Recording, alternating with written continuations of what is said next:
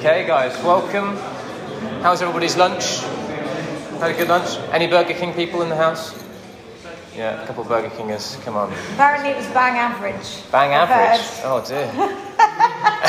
Just fill, fill with rat. Thank you for coming to uh, this seminar. Really appreciate that you've um, chosen us. Um, hopefully this room won't get too warm, but um, do feel free to fan or, you know, clap. Yeah, go. Um, yeah, so we're here to talk about teams, developing teams, and hopefully you might be able to take away something that um, you can apply locally and maybe kind of help with some of your teams and rotoring, and just also it's just a kingdom principle as well. But before we get there, um, we, just, we thought it'd be good to introduce ourselves. So my name's Jon.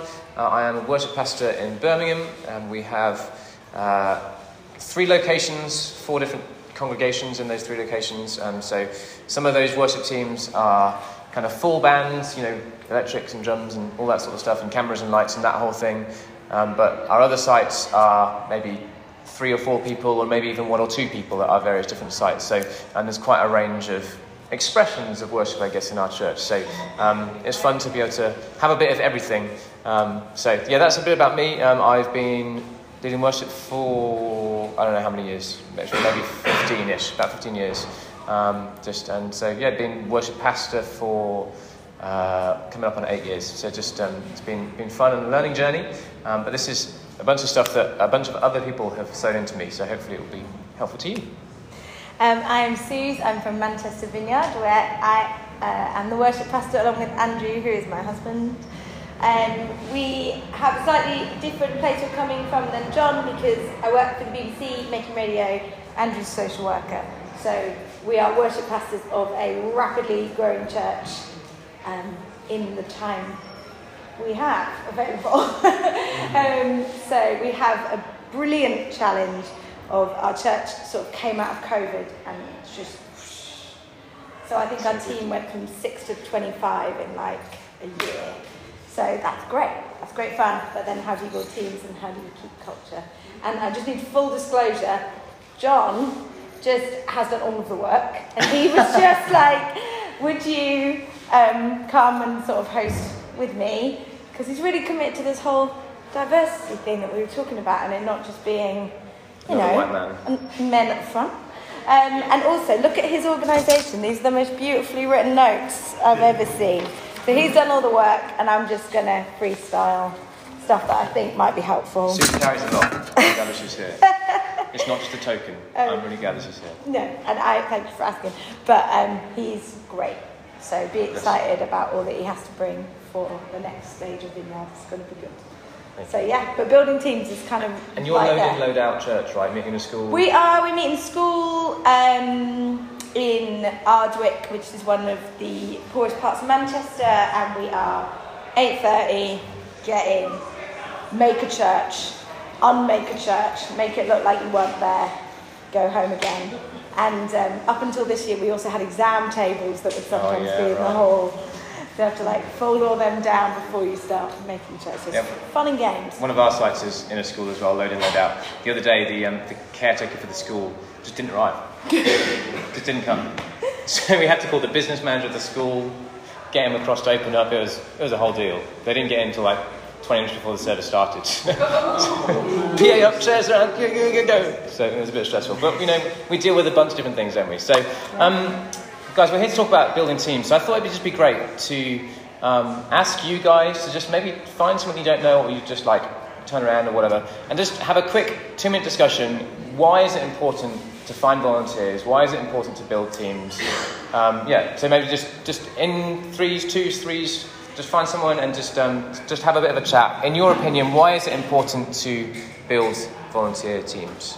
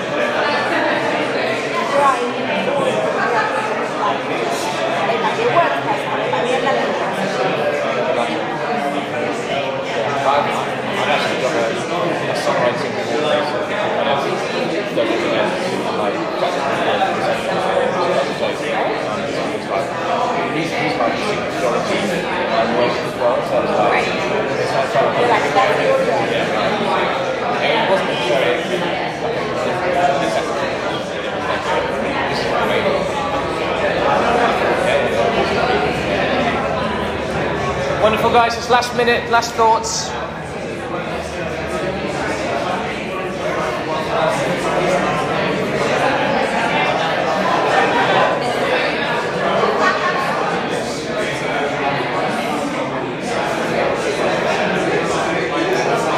Okay, Brill guys, let's come back together.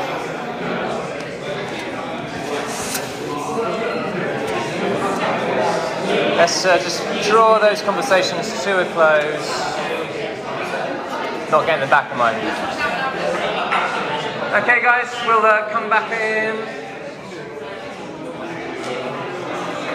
Right, we're going to restart. Let's um. So some of the some, so why don't you shout out some answers that came along? Why just short form, like just quick quick comment. Any ideas? What what, what came out in your groups? Sustainability. Mm, that's a good word. Sustainability. Love that. Any others? Like. Yeah, right. So helping people to grow. Sustainability was one, and um, growth and discipleship was the second. Thank you for sharing, guys. Any others?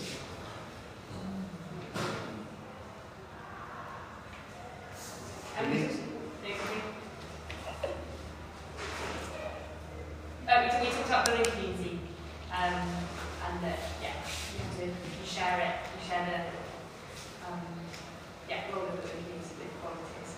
Amazing. Thank you. I'm releasing people to step into that calling. Yeah, that's good. Thank you, guys. Wonderful. Well, we'll probably repeat some of what you just said, but um, we had some kind of ideas as well. So um, I think, firstly, it comes down to when we build teams, we, we actually follow the example of Jesus, right? I know we all know this, but Jesus found a bunch of unqualified people. He I, I, I probably overlooked people. The rabbis of the day would never have gone to the to fishermen and said, "Oh, you're going to be something." Um, but he found them and he invested in them and he, and he said, hey, come and follow me, and then released them. So we're, we're replicating Jesus when we do it. Also, Paul did it as well, which is um, worth noting as well. Um, we also enable others to discover their gifting, being released into their gifting, and um, use their gifts and talents that God has given them. So um, this is both, I think this is both to the benefit of the church and the benefit of the people of God, but it's also to the benefit of themselves. I don't know if you guys have ever been released to just do something that you love doing. It's like, oh, I'll do that all the time.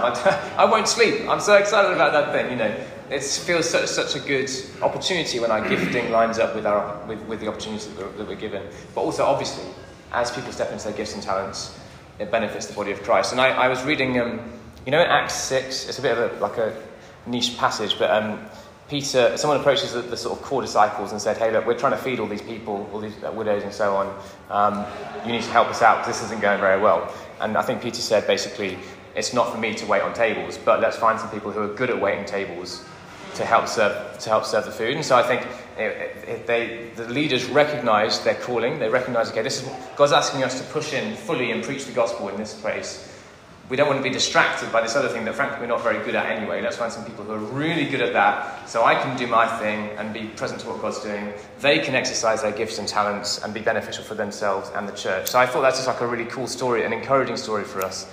That even post Jesus, you know, in the Acts church, um, that was really a, a, key thing. Anything to add on that? No, not on that one. I've got more coming later. Okay. good stuff. Um, I think also just to piggyback on the back of the community one, I don't know how many people, how many times you've heard it um, when there's that person who's like come into church and they're like kind of loosely connected, but they'll be there one week and then you won't see them for like two months. Sometimes giving them a job to do, even just a simple job, it's like, oh yeah, uh, that's my reason to show up. Um, and so kind of rotating, the rota doesn't lie. You know, there's, a, there's the, the, the slight peer pressure of the rota is sometimes helpful. Thanks. I've got actually started recording my phone as well. We can, you can go with that if you want. No, that's fine. Great, perfect, wonderful. Thank you, Ash. Ash has been amazing. Yeah, it's been like a powerhouse. Um, Manchester Vineyard, we have this very cheesy saying, one team, one dream. Come on. And it's um, basically, no matter where you're serving, we're all like one team. And we try and have this prayer meeting with the worship team are never in because we never finish rehearsing. like, things are never set up. But there's this thing that there's about um, about 40 people on the team, like our Sunday team, and it's just this vibe. Like it's just such strong energy because everyone's like high fiving each other and excited to see each other, and that's contagious. Like people come in and they want to they want to join, they want to be part of it, and then you stop being a spectator and you become part of the thing that helps Sundays happen. And um, yeah, I think that's been a huge part of like us growing because there's it doesn't feel cliquey. It feels like you want to join, come on it. Like obviously with worship, we'll get onto that. It's just slightly more complicated um, than car parking. But when there's somewhere to belong, you get to know people. You just join in a lot quicker. And also, I think you get to you get to know people from different life stages, different backgrounds. We've just got a um, we've just seen kind of mad growth of the Cantonese community in our church. We have on a Sunday morning we have probably sixty um, Cantonese speaking people come and bring their families along, which is just like amazing. That's happened literally in the last year, and. Um, so some of them are starting to get involved in teams, which is great for them, feeling like they've got a purpose. But it's also great for our old timers to, to, be, to be involved in that community, which they might otherwise not be. Um, and so getting to know people and be known by people who are different to you, have different life experiences, see the unique uh, sides of, of God that we might not see, and help us all to see God in a fresher, in a, in a fuller way. It's just a beautiful thing. Um, you know, there's, there's actually a person who's just joined our church. Um, she's like she's she, basically she's been out of church for a little while and she said, you know what, I just feel like I really need to get back into church. And I'm like, you know what, that is amazing. Good on you. That's awesome. But now if we don't do our job of helping you connect with the community, there's only so far the determination to turn up to church can go. And so I'm like, okay, we need to get her on a team right now because that will give her a reason to show up. It will help her to be known and to interact with other people. So, yes. It also means she'll get multiple texts in the week saying, "Are you still good for this Sunday?" Yeah, right. Yeah. Can I can I pick you up from your like? We, Yeah. we had a few weeks of students sleeping through their alarm, so Andrew just started, started going. Can I pick you up? You know that proximity thing. Sometimes that's literal. Like I'm outside your house. Are you awake? Um, yeah, that is certainly one of the things that I love. And um, we've got this old boy who's a proper proper Manc, um, John Murphy. We, everyone loves him. Um, he's very funny. He isn't always. He says things he probably shouldn't in church quite often, but I love him. And he went, Suze, all these new people, you're going to do yourself out of a job. And um, I said, that's the plan, Yeah, John. right. Like that. And he said, oh, in which case, it's going great. and, I, and I think as well, the thing about building teams is you constantly reminding yourself that you cannot do it all. Yeah, right. Um, you cannot be the only worship leader, and this will all into you know this will all cross over what we're saying, but it isn't. Um, you can't think I'm the only one who can bring those. Yeah, right. Absolutely. Um, and I'm now 41. It was my birthday yesterday. Thank you very much. Uh, got mentioned a lot. Um, but what I'm now feeling is not I need to be on stage. We don't have stage, but um, it's just look at how brilliantly that person Yeah. just and and we have that privilege of being able to watch the room and see how someone else leading i can see how, how their leading is touching people differently than when i lead and we start to see how god planned it this way that we can't do it without each other. So we need teams because we physically cannot i mean john has four sites he cannot be in four places at once. Um, but also to remind us that we have to do this together. And everyone brings their thing. And when everyone brings their thing it's, it's greater than the sum of its parts. Um, and it's just how, how it's built isn't it? It's how we're meant to do things Yeah, I love that because it definitely it takes the it completely breaks down the celebrity culture, isn't it? You know, there, there are lots of churches in the world that have the worship leader or the preacher or the whatever, and it's like, oh, that's the worship leader. But that, by involving people, we completely break that down, and um, I think that's really important to do. So, I'm sure you've already you you all know a lot about that. You know, you know you know it's important. You've been able to express that with with each other. Let's get on to the why. Um, this is a little tool that I learned, was, was taught to me, was drilled into me, I guess, um, coming, into the, coming into the vineyard. I learned a lot of this from Andrew and Rosie McNeil, who are the senior pastors. Also learned a bunch of this from a guy called um, Michael Munson, who comes from Duluth Vineyard in um, Minnesota. Um, he's just like, he ran, he oversaw like 150 small groups. So he's like, he's great at this sort of thing. So, um, so yes, IRTDMN is, is the name of the tool. Um, IRTDMN. So, one more time. IRTDMN. Which, yeah, exactly. It's like Erkdemen. Jon was like, Do you want to help out with the seminar? It's on IRTDMN. And I was like, Yes, please. What is that? and then I was like, Oh, yeah, this is great. So it stands for identify, recruit, train. So identify, recruit, train, deploy, monitor, and nurture. Identify, recruit, train, deploy, monitor, nurture. And now some of you might have heard this, term, this thing before and be like, oh, this is, I've already heard all this. Hopefully there'll be something fresh in there as well. Um, and if nothing else, we can share our knowledge with each other as we go through it. Um, but let's start with identify. So in the, in the Bible and also in our lives, we see kind of two key ways of identifying people. Identifying people is like saying, okay, it's, ste- it's stepping back and saying, who in this room could, could do something that I'm looking, that I'm looking to fill, like a hospitality rota or a worship team. Um, and there's, I think there are probably two tools that we can utilize. One is God has given us a thing called eyes. Um, so looking with our practical eyes about who is around, um, who is obviously gifted and talented, who like just is, is the guy that's like, oh my goodness, they're amazing at everything that they do. Now, or even they've got a little bit of amazing in them. Um, we talk about wo- another acronym for you, FAST, F A S T. Um, this is faithful, available, servant hearted, and teachable. So, faithful, who turns up to everything, who's always around, who believes in what's happening, um, who catches the vision. Available, who has time to be able to do this sort of thing that we're asking them to do.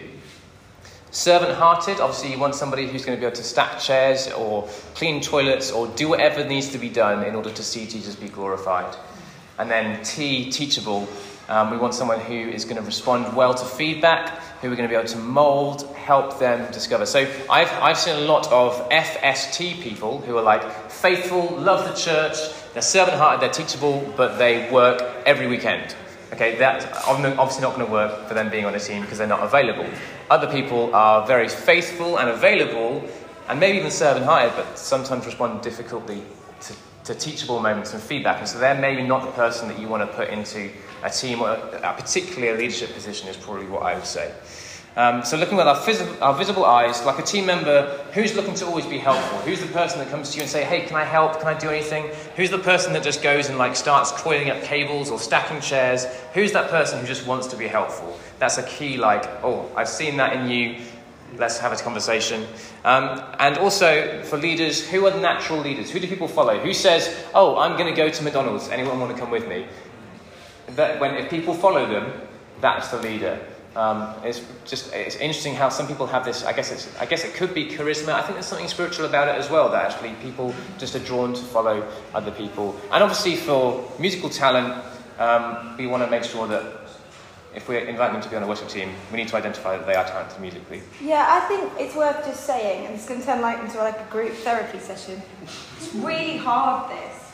So I was um, talking to some, you know, you're like, no one's here from my church, but this might go on the internet. Um, chatting to some friends from church, and we're talking about the summer rota. The summer rota is approaching. And I was just explaining that in worship, we're balancing like experience, um, gifting, like how good people are at their instruments, as well as um, which ones they actually play.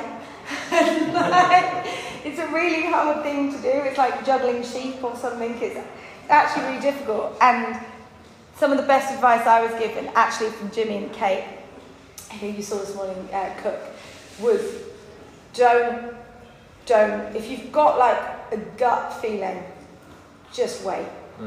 Just wait. Because sometimes you see someone and you think you can see the hole that they would plug in your team, in your rota.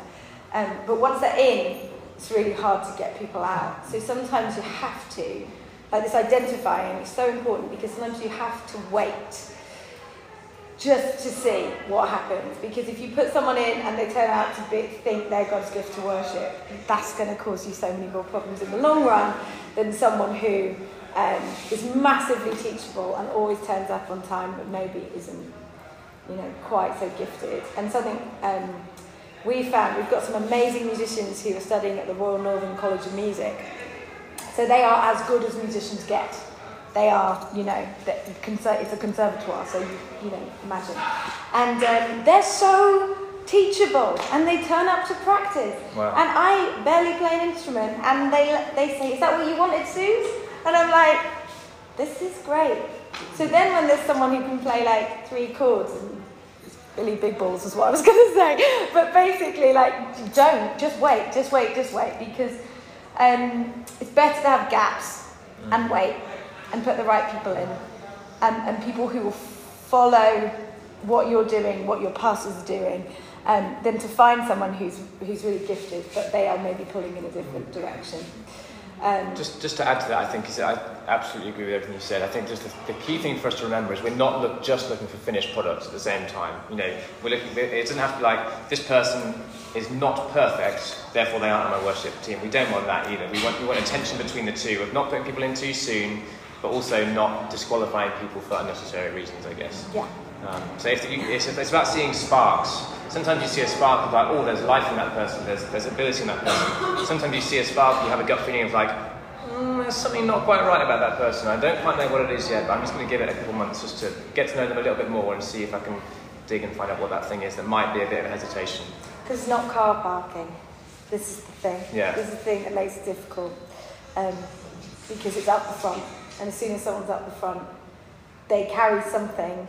People think, project things on them, and then, you know, you all do it.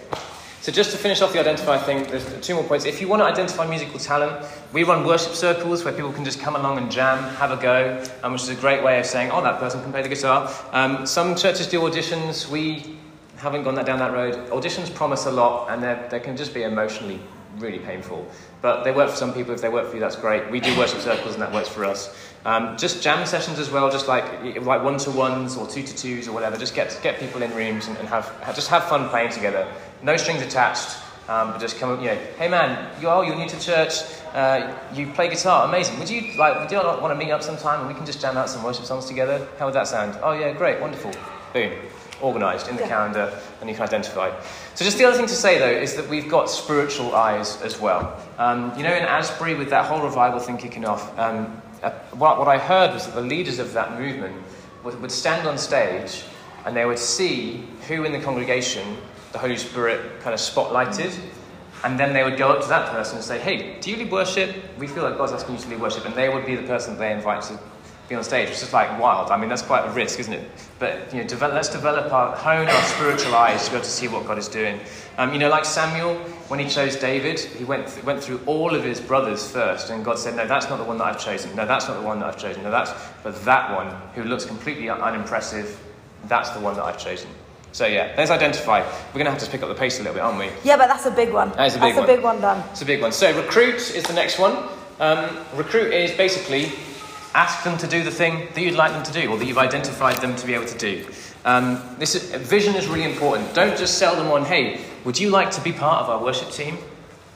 Would you like to show up every Sunday, or like Sundays, give up your Sundays really early? Would you like to spend lots of time in the week practicing? That's not a good vision share. But you could say, hey, look, you know, our vision, our vision for, for Birmingham Vineyard Worship is to pursue God in every area of our life. We want to say, God, what are you doing? And we want to pursue Him. And whatever that looks like, whether on a train or in our worship space, we want to follow Him. And we believe that as we do that, we will see a kingdom impact in Birmingham and in our church. And we would love to see the restoration of our city. Would you like to be part of the worship team and help make that happen?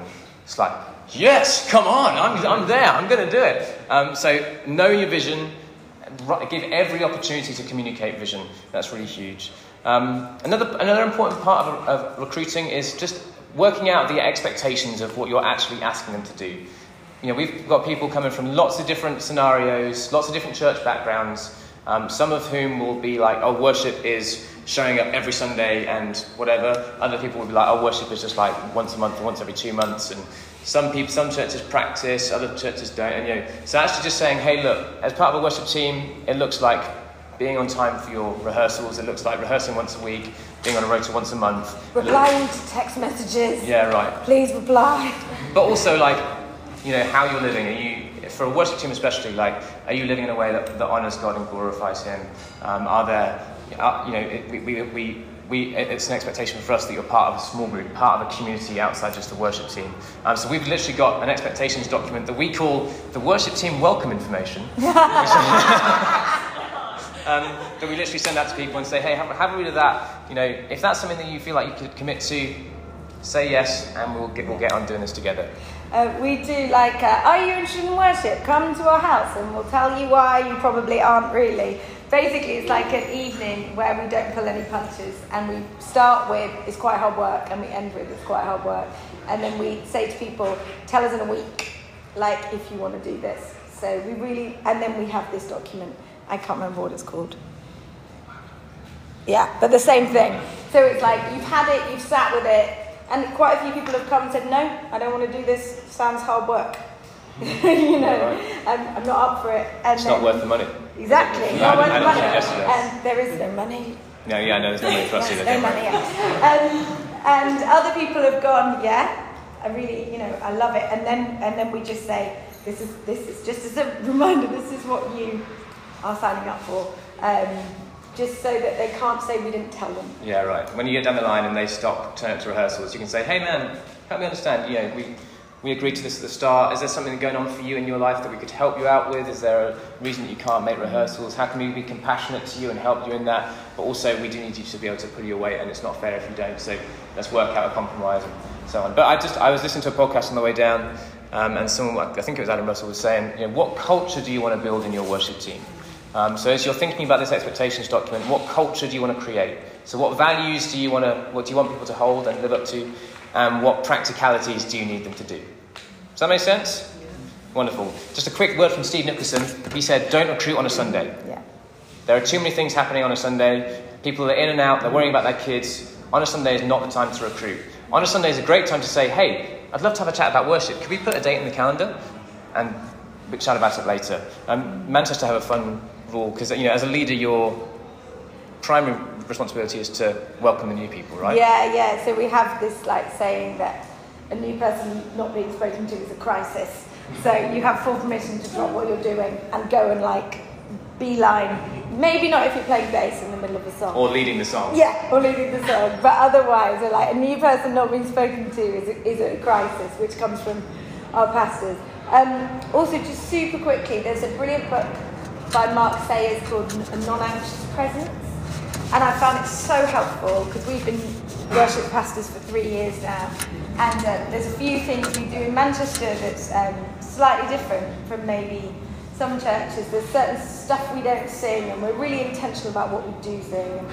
And um, just, yeah, we sort of we lead with a lot of thought behind what we're doing. And um, this non-anxious presence idea is just that you you don't need to take everyone with you. You need to know where you're going. And so it's like I always think of it as the posture rather than like hanging on to people like this. Like I need these people and I need I need them to do things for me. It's just going, this is what we're doing, and you can ask us why, and we'll tell you why. Um, and this is where we're going, and you can come or not come. You know, it's super, and, and suddenly your posture just changes from like, I really need people, to like, we're, we're, we're doing this, and we're doing this for a reason, and we've, we've thought behind why. And what's been amazing, almost if the Lord plans these things, we've had quite a few people come from really busted out in worship, really being up, and have said, I'm never getting involved, just so you know. And I'm like, cool. And then nine months later, like sheepishly, Suze, could we have a, you know, could we have a chat? So really, in this identify and recruiting, think about what you're building and think about how you communicate it. And then just be relaxed. You don't have to, obviously on a Sunday morning we want to take everyone with us, but you don't have to, not everyone has to join the team. And it's better to be relaxed and, and have a posture of openness and know that not everyone is going to be into it, and that's okay. Um, and not feel like you have to please anyone who comes to you who says they'd like to be in worship. Because maybe it's right that a few people bounce off. Yeah, we don't want to use people, we want to enable people and equip people. Okay, cool. On to train. We're getting there, guys. Yeah. Let's keep it, let's keep it moving. Um, so, training is about equipping and resourcing. Are they actually ready to do the thing that you've asked them to do? Do they know how to make the coffee? Do they know how to plug their guitar in? Do they know how to retune their guitar? Um, how do, do they know how to use the keyboard? Help people to feel that they know what they're doing, they're confident, so that in the midst of a crisis, you'd be like, oh, okay, I've got it. So, one example for this is we're load in, load out. And we stole this from Belfast City Vineyard. Amazing idea. They have a box for every uh, band member. So there's an electric guitarist box. And in the electric guitarist box is all the cables they need and a quick cheat sheet on where to plug it in. So when they unpack, they go, oh, electric guitarist, here's your box. And they go off, set their stuff up. Everybody does that. And like within 20 minutes, it's done. I was like, I'm stealing that. And so we use that every week. And it's amazing because if people do it once a month, they're gonna, probably going to forget where to plug their stuff in. Um, but if it literally says on the back of the box lid, in which the cable and the microphone is in, they can't get it that wrong. Um, so train, just use, use some helpful things for training. And I just wanted to pull out, you know, Matthew 10, um, when Jesus is sending out the 12, he teaches them what to do. He tells them the message to proclaim. It's a bit like, don't take a coat with you, don't take all that. You remember that passage? Like, um, when you go, don't take an extra, an extra bag or whatever. Um, uh, he instructs them what to take with them, and this is after the five previous chapters of demonstrating miracles to them, teaching them how to cast out demons, how to pray, how to live, and so on. So he doesn't release them until he's first taught them. And I think when you've got new members of team, um, like ours is a lot to learn on a Sunday morning on your first Sunday. So we now have people who know how to do the specific bits. So like Emma, who's um, now been singing BVs for a good sort of year and a half, she'll talk the new person through how to use in-ears. Because you've never used in-ears before, that's like a world of pain the first time, you know? And she's like, make sure this isn't turned up right at the beginning because it can all get a bit feedbacky and make sure that you could... So it's that kind of thing where you're not doing all of it, Yeah, right. you know? So, I, so that person knows how to do this. And then last Sunday, Toby was like on the monitors. And then you just, people teach each other. And then you, do, you don't have to do it all, which is great. And And- again, you make people feel super welcome. And if you're teaching something, you probably learn it better. So if you enable people to somebody else to teach it, then they're going to actually learn what they're doing better because they suddenly feel like they need to know. um, okay, just a quick engage point. Let's just have a. I know we're in, in like the graveyard shift, right, straight after lunch. So I'd love to invite you to touch the person next to you. What's an effective way that you've found, or if you've not done it before, that you can think of, of training people? Maybe what was done to you to train them, uh, or a good idea that you have in terms of training other people. So just in literally twos or threes, just for a couple minutes. I think we made up some time. We did those two in eight minutes. Yes, that's on time. Um, if you send me this, I can tidy up the audio at work. okay, great. Yeah. Nip out. Yeah, It's good. This is so good. It's just a lot of information, isn't it? It is a lot. And also, you don't want to feel like you're saying things to people that they don't know. Yeah, right. Yeah, and I've been, I'm, I'm just like, I was listening to some podcasts at two times speed, so I'm just like, just like super 10 million miles an hour. But I, I had some of our Hong Kong friends said, look, we can't understand you when you talk quickly. so I was like, okay, I'll try and slow down for you. I struggle. It's like a point of pride and it's like, that's you know. You can listen to things. Some people are like, I can do it seven times. I was like, you cannot, you cannot. Like, and I can do like two and a half and then it's two, but it's too quick. This is good. It might be more like five minutes, the questions. Yeah, right, yeah. Because sometimes people like Yeah, right. are it for no reason. I think I'll take out the multi-site section, but I really want to hit the diversity section. Yeah, yeah. Um, yes, I've got definitely got some stuff to feed in. Right. Um. Came back, churches. The more they're like, financially, Socioeconomic, all of it, racial, cultural. Okay, guys, this last 30 seconds. It's great. No, it's really good. And it's like watching the in front of you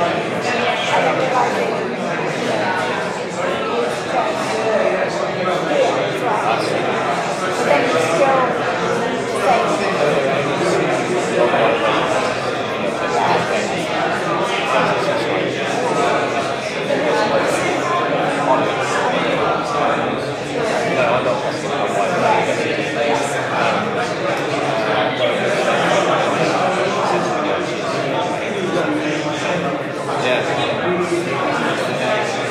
Okay, guys, we'll try again and come back.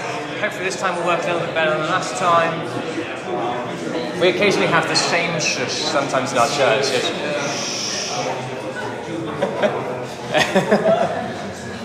Wonderful. Which one was that? Did we just do? Training. Yeah, good. You're listening. Good stuff. Cool. Um, we're going to move on with deploying. So, first step in deploying. Deploying is basically go and do the thing. I send you to go and do it. I deploy you, you might say.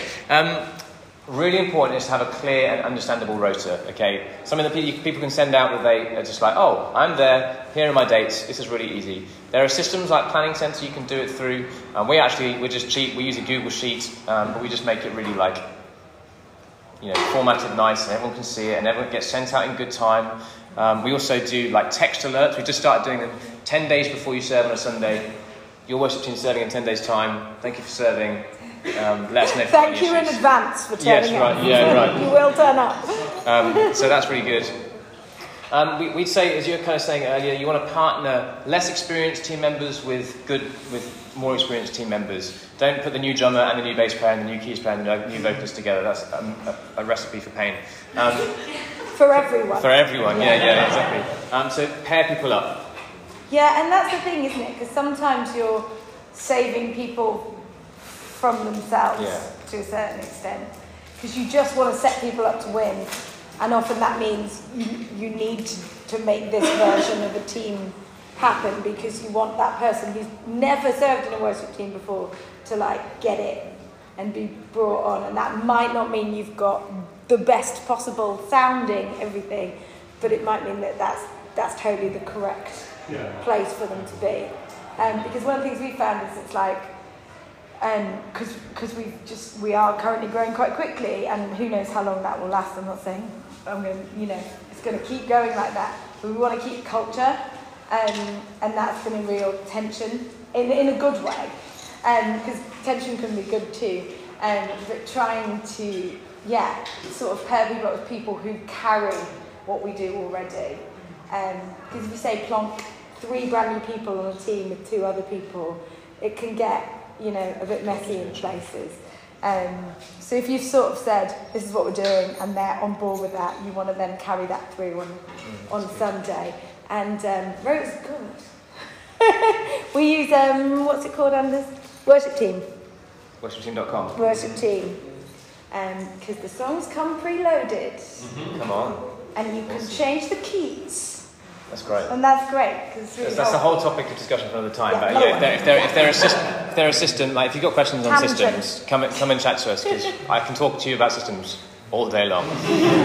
um, so also invite people to take play, to take to partake in a non-crucial event first, like um, things like smaller environments, get them to co-lead with people, um, get them involved in students or youth or kids worship, you know, small in lead worship in small groups, lead worship for your leaders meeting. That is like the best place to get a new person to lead worship because there's, there's everybody's there like ready to enter in anyway. Um, so certainly up for success, and there's no judgment in that space. So yeah, that's what. And that is one of the things. Um, people can come up to team, can't they, and say profoundly unhelpful things. Mm. Um, so I, I've become like a slight heat-seeking missile if they're new on team and someone I know who can be, you know, chipping comes up and I'm just a loitering calling a cable in the vicinity just checking it's helpful and if it's not been I'll just be like oh, I need you to come and do it I don't know make something up. You know they don't know what we need to do move the drum screen. Um, but as we're deploying people we're also alongside them mm, because mm, it's not like once they're on team you just fend for yourself. It's like unfortunately we, we look after these people you know? Absolutely. So I just love to, just another engaging moment. Would love for you to just take a just moment to reflect. When were you first invited to serve, and how were you deployed? How did that person get you to do that thing? So it might be back a few years, but just trying to take a second. What was that a positive experience or a challenging one? How would you do the same, or what would you do the same, or what would you do differently? So just take a second, just 30 seconds, just reflect. Who deployed me? How was that? Was that helpful? You don't have to talk to you don't have to talk to anyone about it. You can just sort of, in your own mind, think about it.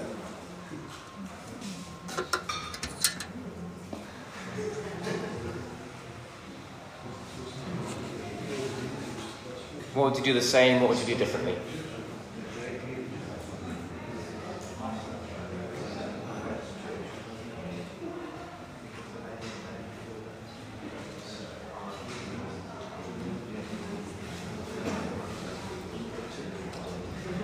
Okay? Wonderful. We'll move on. Sorry, it's like a fire hose this afternoon. It's just, just like information coming at you. So we'll move on to monitor. So we're on to the MN. So this is they're already in a team, they're already doing their thing, um, and so this is how once we've deployed them, what we're doing after that. So the first question we need to ask is how is their involvement going? I, I just love this bit in Luke 9, verse 10. After Jesus had sent all the disciples out, they come back to him and it says, When the apostles returned, they reported to Jesus what they had done. Then he took them with them and they withdrew by themselves to a town called Bethsaida. What actually happened is that they met a crowd there and then they fed the 5,000, which wasn't, in, maybe wasn't Jesus' intention, who knows. But the, the, the point was that the disciples came back to Jesus, they told him what he'd done, and he said, Hey, come away with me. Let's, let, let, let me check. How are you doing? How did things go? How can I encourage you? So um, that's kind of where this comes from. So, are they doing a good job? Firstly, is, is, is what they're doing working? Are they meeting up to the expectations document that we talked about earlier? Are relationships working within the team? You know, is there good chemistry between people, or is there some, some friction? Um, obviously, we want to address that sooner rather than later.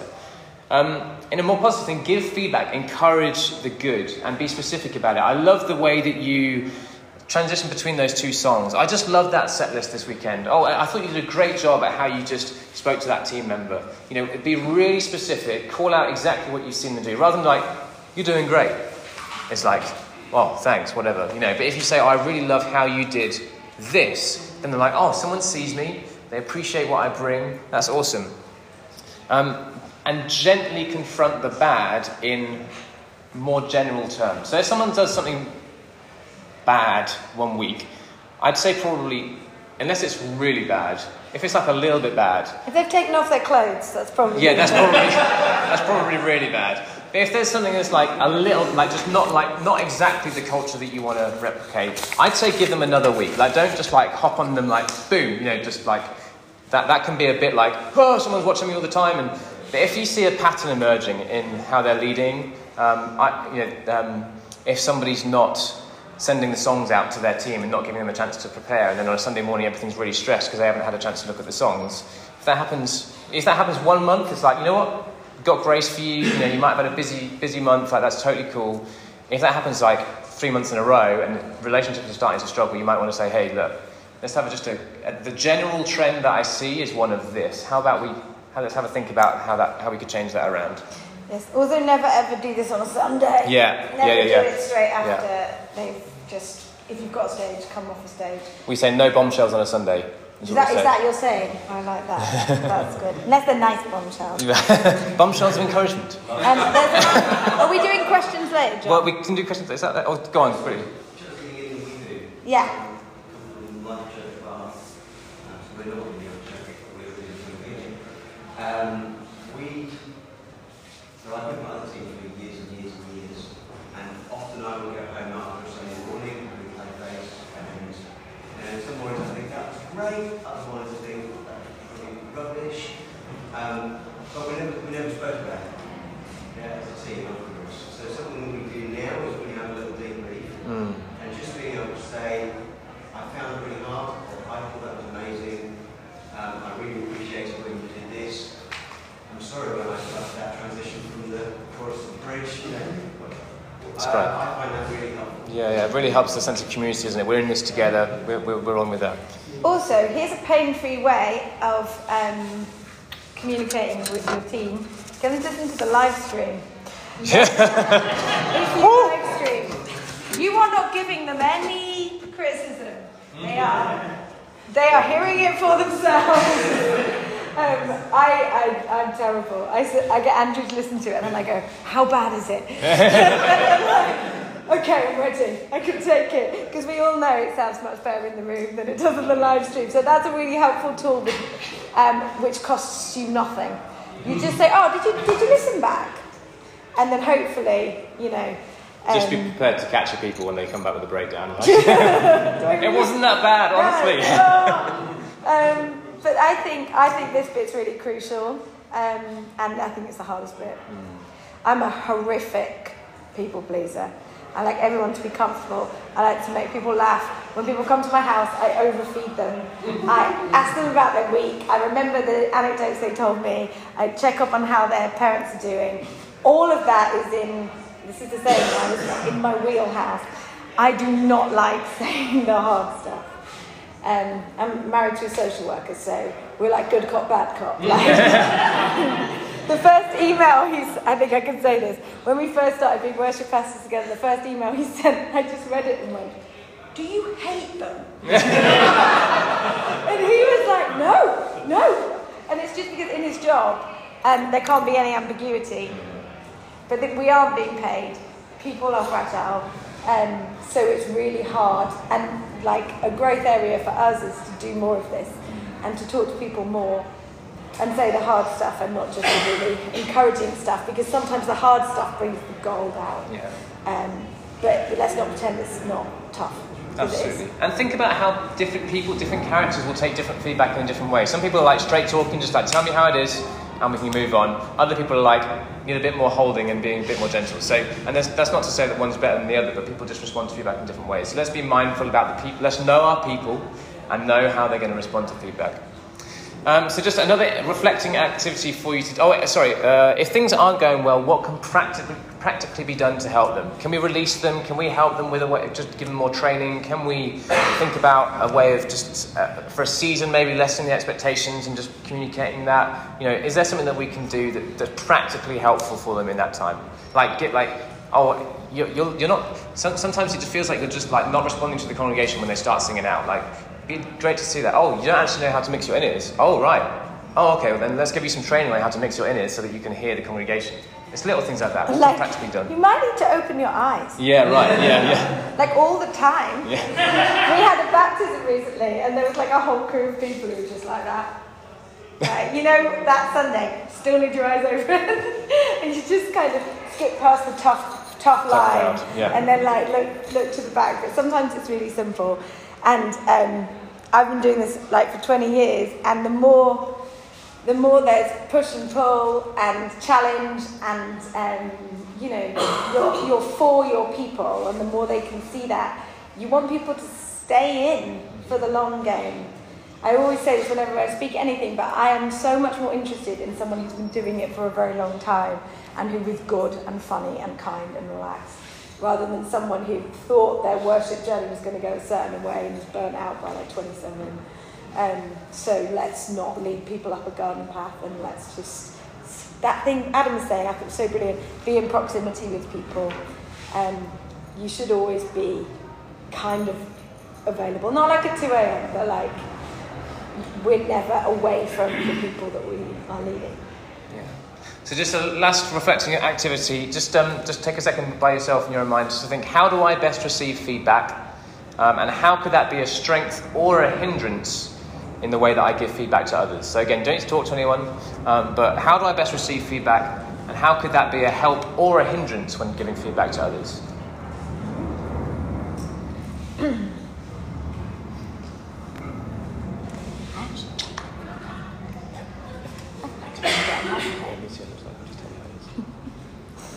You can't see what you can't see.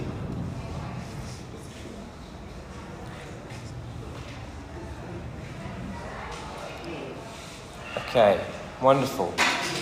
Guys, we've done IRTDM. One left. One left, and then kind of a sneaky two.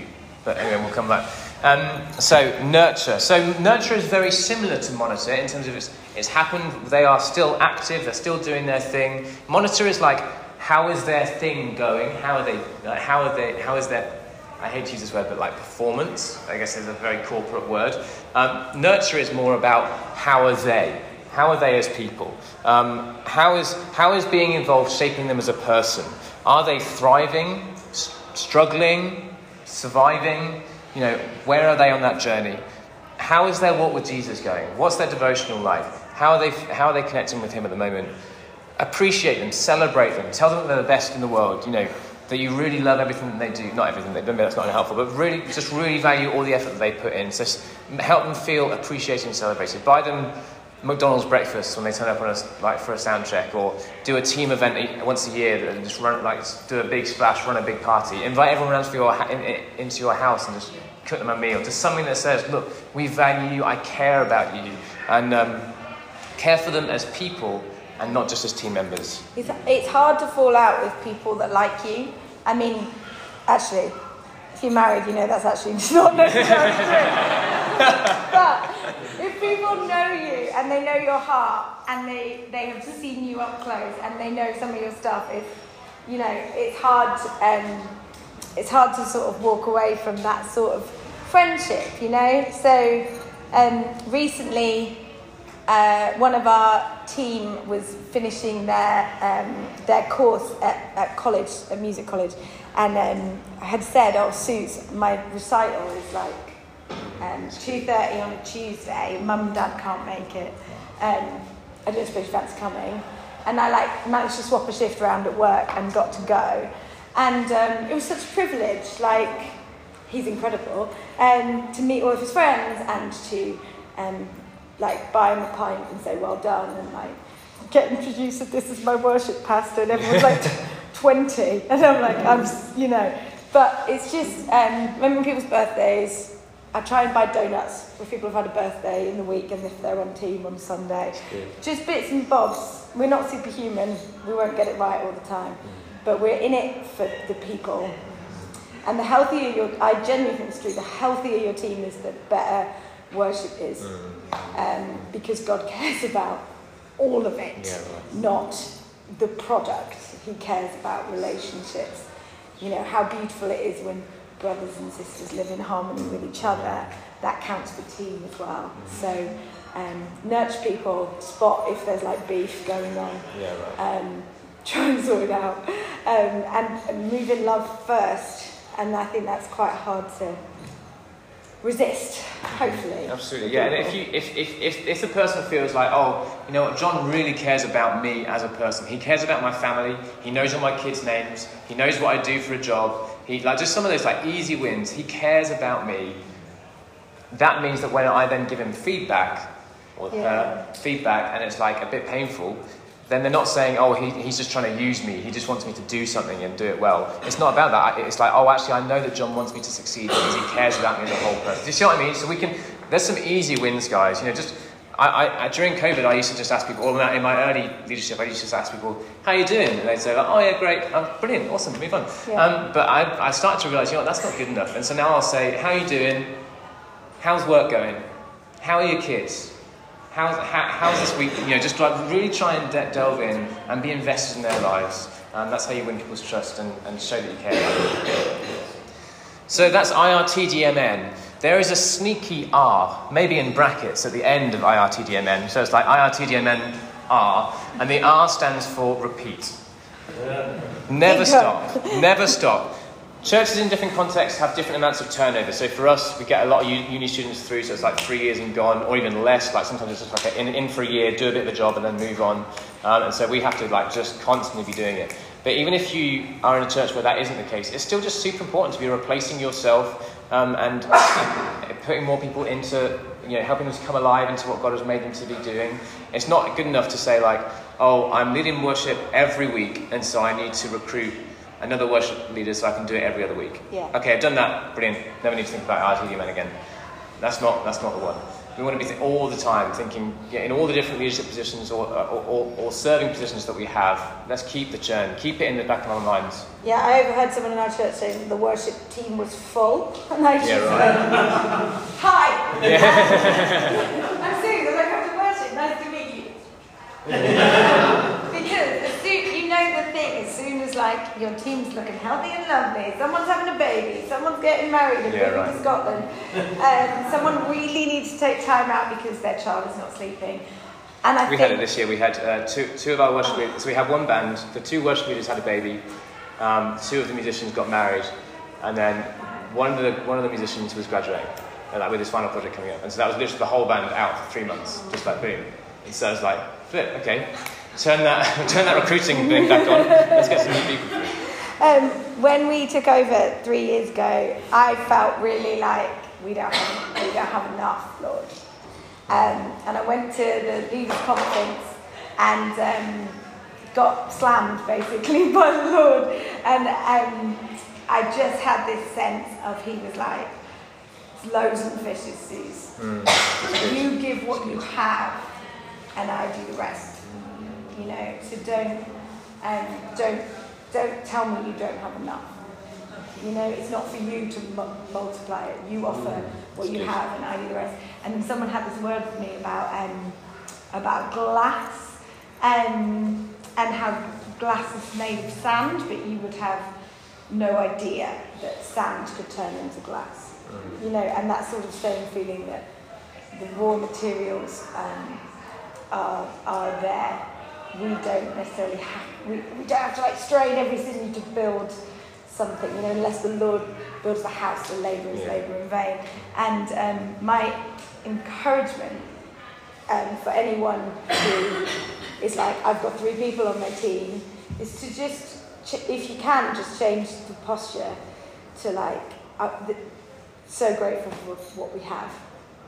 And to give up any thought of what something should sound like. Um, obviously, having things in tune is great, and like um, uh, getting people to sing, sing better, that's a freebie. People can get better at singing. On. No one ever thinks they can, but you really can. Um, but then just to sort of go, okay, God, this, I'm giving this to you. This is yours anyway. Um, and, and just see what happens because I think we've, you know, the big worship world looks very impressive and sometimes we bring the thing that we have and it doesn't look very impressive. We have to believe that God values it the same and he's after heart.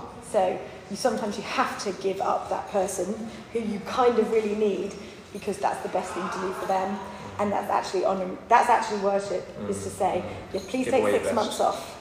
Um, or go off and plant a site somewhere or, a, you know, because that's the right thing to do. And that's the worship that God loves. Awesome. So just, I'm going to speak to just the leaders in the room for one second. So a couple of things for leaders. Ingrain this process in your team. IRTDMN are. Just talk about it all the time. who are you recruiting? Who are you identifying? Who you tra- Here's how we train someone. Here's how we deploy someone. Just try and do it as much as possible so that you're not the one that has to do it for everybody. Especially for me, I can't be in Foresights talking to all the new people in Foresights. I need people who know what they, know how to do this process, and so I try and talk about it quite a lot. Um, train people how to train people, and it's a kind of a silly thing, but it's important to do. Um, and again, for the leaders in the room, do all of your leaders who are under you have an apprentice leader with them? I heard that the other day and was like, we, we, we, we were at a conference with our church, and they said, in every area of your church, does every leader have an apprentice leader with them? And I was like, oh man, that's a big challenge. So I, we've now said, okay, who's your apprentice? Who's your apprentice? Or at least centrally, I'm thinking, who's your apprentice? Who's your apprentice? Who's your apprentice? Um, and helping them to helping that relationship to go well. Um, but just for everybody in the room, whether leaders or not, this is not just a leader's responsibility. Um, the identify recruit thing can easily happen by any team member.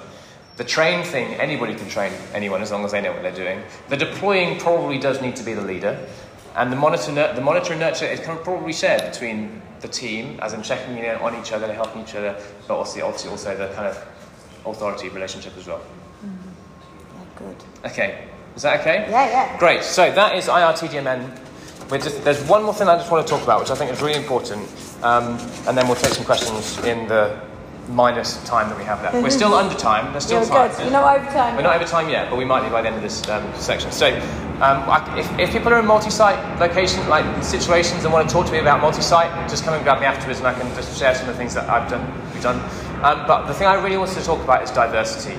Um, so it can be really easy for us to just recruit people who look like us, sound like us, um, that we are friends with naturally.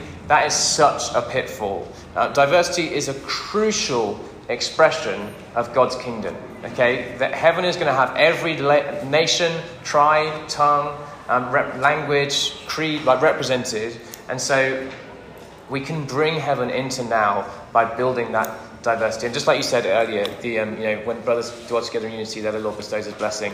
Like it's, it's, it's, unity is, is massive. So um, it's crucial to consider during each step of the IRTDMN process, because as, as I said, there's a temptation to recruit people who look like us or sound like us, um, or that we naturally connect with. So try and think about how do we naturally, how do we avoid this? So right, you know. Um, the George Floyd thing really affected our church. Uh, obviously, it was a horrific event, but it just it really um, changed a lot of things about how we did stuff. So for about six months, we were just aware of like our unconscious unconscious biases, and so we um, we said, okay, have we just recruited people who look like us? And we did a bit of a look through our leaders and like, okay, how many people are like white middle class? Well, there's actually quite a lot of our leaders are white middle class. But our, our church was semi-diverse at the time. Um, but there's a lot of leaders who look like us. There's, there wasn't a lot of leadership, especially racial diversity in our leadership. And so, so we said, okay, that won't do. That's not God's will for us. And so this might sound contrived, but we, we, we'd say it was intentional. Um, we literally listed out everyone in our church who is from a BAME background, and we asked ourselves the question, what are we intentionally doing to develop that person's leadership? Because it's easy to say, like, oh, what are we doing to help that person? Oh, they're, they're doing this, so off they go. That wasn't good enough for us either. We said, okay, what we're we doing for this person? And you, on the pastoral team, you are responsible for this person's growth. And so we split it up around the team, the different people that we connected with, and literally for six months, every, we met together once a month as part of our pastoral meeting, and literally went through the whole list. How has this person moved forward? How has this person moved forward? How's... And obviously, not everybody in that is now a leader. Some people had legitimate things that, that meant they couldn't be a leader. But for us, it was really important to be intentional about it and to spell out, you know, let's, let's, let's completely, as much as possible, diminish our unconditional biases and let's specifically look for those guys. Um, so, yeah. Anything to add on that? Yeah, um, so our story at Manchester Vineyard. Oh, sorry, just the other part of that story Yeah. is now we've been praying for years to be a, to be a, a more diverse church. Now we are in our morning service, we are majority minority in our morning service as a result of just changing that story around and, and putting uh, getting a bigger diversity of ethnicities in our leadership. Yeah, so um, in Manchester, we had this, I think, slightly unusual situation where we didn't meet at all for 18 months, like not at all. We met in one person's garden once, but um, so we didn't know when we opened up the doors again in September 2021 who would come, if anyone would come, if it would be like just the leadership team, we didn't know. And um, what we didn't realise is quite a lot of people had sort of joined our church but not told us. Um, and so we opened up the doors and it was like, great, who are all these people and where have they come from? And it's kind of um, kept unfolding like that. And one of the things that has made me feel like it is the Lord and not just luck is we look more like Manchester looks now. yeah. Um, and that's like in, you know, I, I always feel deeply uncomfortable trying to use the right words, but basically we are more diverse in every way. We have um, more people from different incomes. We have more people like geographically different bits of Manchester. We have different family makeups. We have it just you know looks different. And um, we had a family join recently, and she was just like, "This this isn't a thing you see." In you know she wasn't a Christian. Um, and she was just like, I love how, how mixed up this place is, and you all love each other. And I was just like, you know, it looks um, like it looked like a place that she would fit in with her family. And she, it's this lovely story. This is just a little encouragement. Um, she came on Easter Sunday, and she was like um, the cousin of one of one of the team. And um, she said, I don't really know what's happening, but I like the way my heart feels when I'm Oh, come on, that's so good. and then she gave her life to Jesus, and her kids like love it and run up to the kids leaders, and it's she travels like an hour to get to us.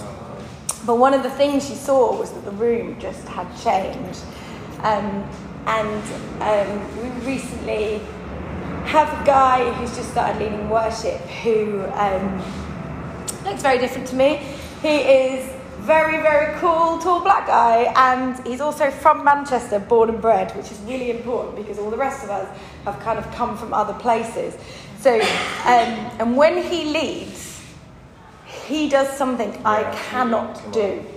Um, and this is what I love, and I've got like a little soapbox, which is all worship sounds the same. Why does all worship sound the same? And what I love is when David leads, he leads the same songs completely differently. Um, and it is from his core of his being.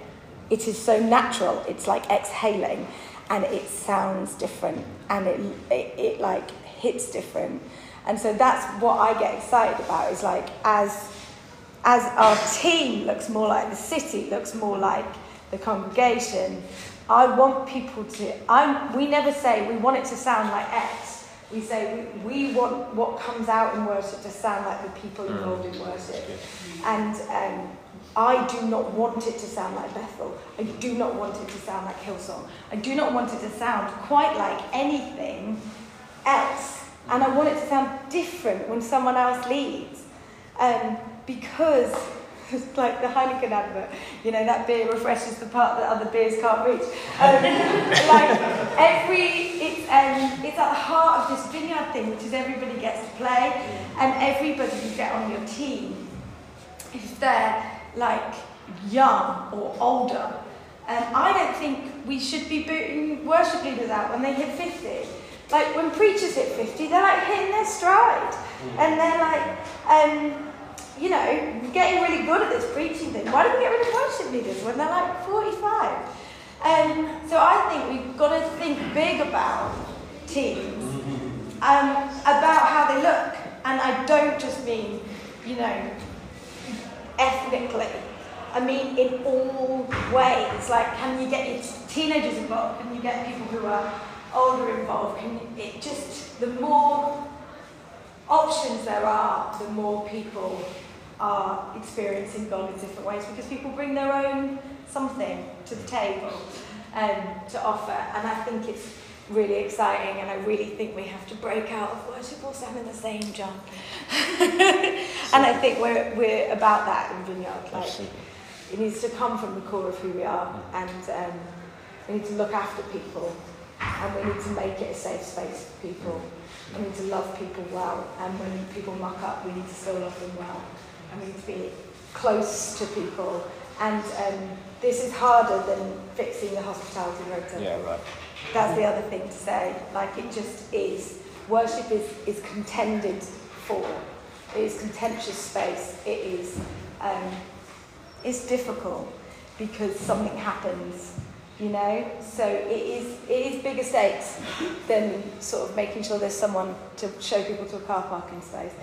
Um, and remember that because it's not it's not quite they're not all the same. Not every rota is the same. Yeah, right, So just last couple of thoughts on diversity. Know, when we're recruiting, are we looking with spiritual eyes? Are we just looking at people that look, look, look like us? Let's, let's, be, let's be smart on that. Um, when, we, when we're monitoring people, it's important to think about how different cultures will receive feedback and just making sure that we feedback in a culturally appropriate way so that they don't like blow out or, or misunderstand what we're trying to say and also nurturing. How can we celebrate people who are different to us? Pe- pe- people and cultural groups celebrate in different ways. How can we celebrate in a way that will enter their world and make them feel special?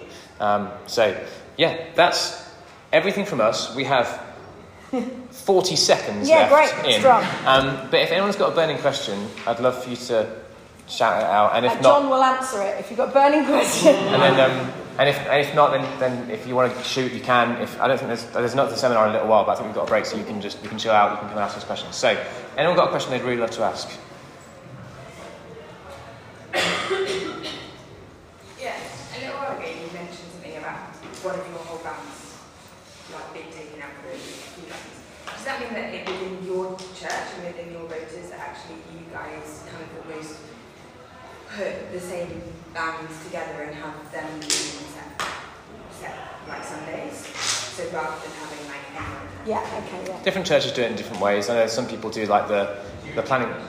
Uh, so, do we have set bands of every week the band is the same? So the week two band is always these people, or do we have like a pool and people just put in their dates, or we ask people to do different dates? Different churches work in different ways. I don't think there's a right or a wrong. I think there's something to be said personally about having having having set teams because it's like these people get to know each other, they can do life together, and they can musically understand each other as well. But other churches, you know, I, I, churches in places like Manchester or London where the musicians are flying off all over everywhere, that's not going to work great. So booking in dates works better. So whatever works for you in your context. Did you lose a whole team though? We did. We did. So we thought, I mean, we've got quite a lot of people on our team, so we managed to sort of cover it off. And we had like three bass players play for the first time one week after the other, or like one month after the other. So um, yeah, we like just chat. We, we had to just be really smart on okay, who's just joined the church, who's the new person in, in the last six months that we could get involved. So yeah. Any other questions? Just, just one point, which is uh, a thing that I've heard said, which is recruit your replacement. Mm, I mean, absolutely. you, you sort of alluded to it, but, but actually the point really is don't be afraid of being made redundant yourself because they'll take you on something else. Absolutely, and there's there's a lot of parts of my role or your roles that you can do, but don't really fire you up, right? Um, if where where you're doing something that you can do but doesn't fire you up, you are denying somebody else their opportunity to do the thing they love. Just to, um, you were talking about training, something I found really helpful is um, your videos, John's in my worship team, so yeah, I'll pay I'll pay him later. Some of us aren't so great on the technical, we hit a certain age where um, technical brain cells are depleting. You haven't hit that age yet. You've got a long way to go. So I mean, I've basically done quick, like just really shoot, like literally filmed on my phone. Like here's how to, here's how to plug the PA in. Like literally, but like here's how to use the keyboard setup. Literally just handheld, two minutes, shoot it off to anyone who plays keys. Super easy to do. That's great. I'm nicking that. I can already see everything. Any final questions, guys? Do you have any particular sort of tips or advice for building almost from scratch? Building from scratch. Worship team slash ministry? Are you in like a relatively new church, or like, or just uh, what? It's like a it's Pembrokeshire really like Oh, great! My family's from Pembrokeshire.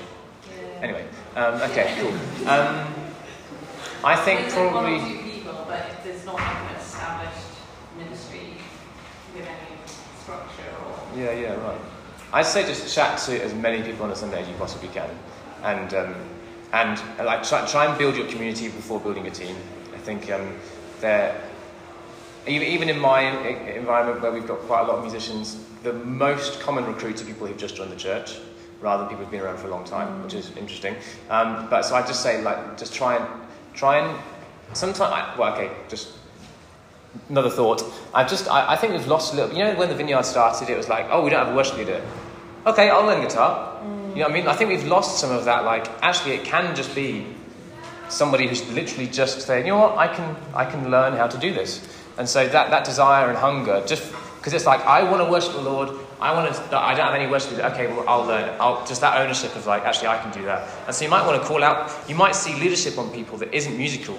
But you might say, hey, there's a, there's leadership on you we, we really need a worship leader right now. And I know that might sound crazy to you because you've never done that before, but hey, look, here's a guitar, here's a songbook, here's some, like, we'll pay for, like, maybe we'll pay for guitar lessons, or like, I'll meet up with you and show you how to play guitar, or like, I think some of that can just be just, even if it's just for a season, you know, um, helping people just, sometimes, sometimes there's a, you can, you spot the leadership thing, um, but sometimes even asking some, someone to do something that they don't love but will do for a season is actually a, is, a, is a helpful way of like an obedience thing and like actually God's asking me to do something that I maybe don't fully know, fully know, fully love, but I think it's important for me to step into that. Sometimes that can be helpful, but it's it's not easy in like a smaller environment when you're like just starting. But yeah, and, and so I just encourage you and your teams just to try and chat, just build, just like. Uh, so here's here's an example. So I'll. Oh, hey, Suze. Oh, hey, you're new to the church. My name's Jon. I'm the worship pastor here. Tell me a little. What's your name? Zeus, hi. Okay, nice wonderful. meet you. Tell me about yourself. Are you like a, a books guy or girl? Or are you like movies, sports, music? Like, what's it for you? Yeah, I love music. Oh, Always really? That's interesting. Yeah, oh, wow. Have you been involved in music before? A little bit. What have you done before? You know, uh, some some singing.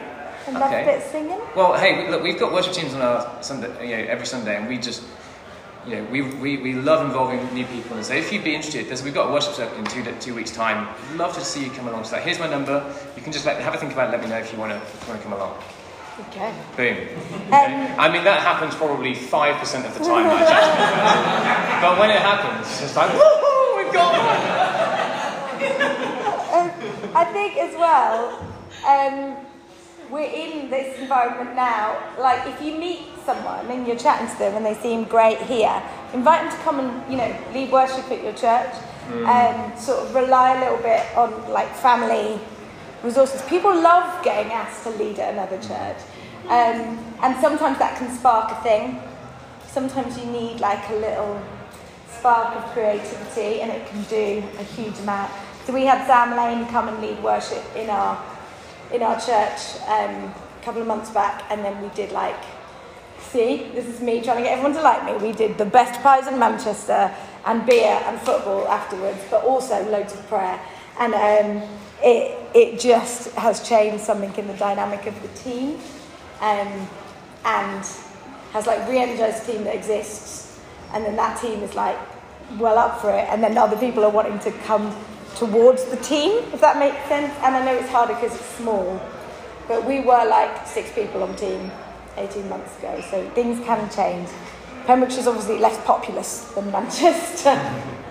um, but yeah, we've tried to make like coiling cables the place you want to be. So we've tried to like move chat to like, do you want us to come help me coil a cable?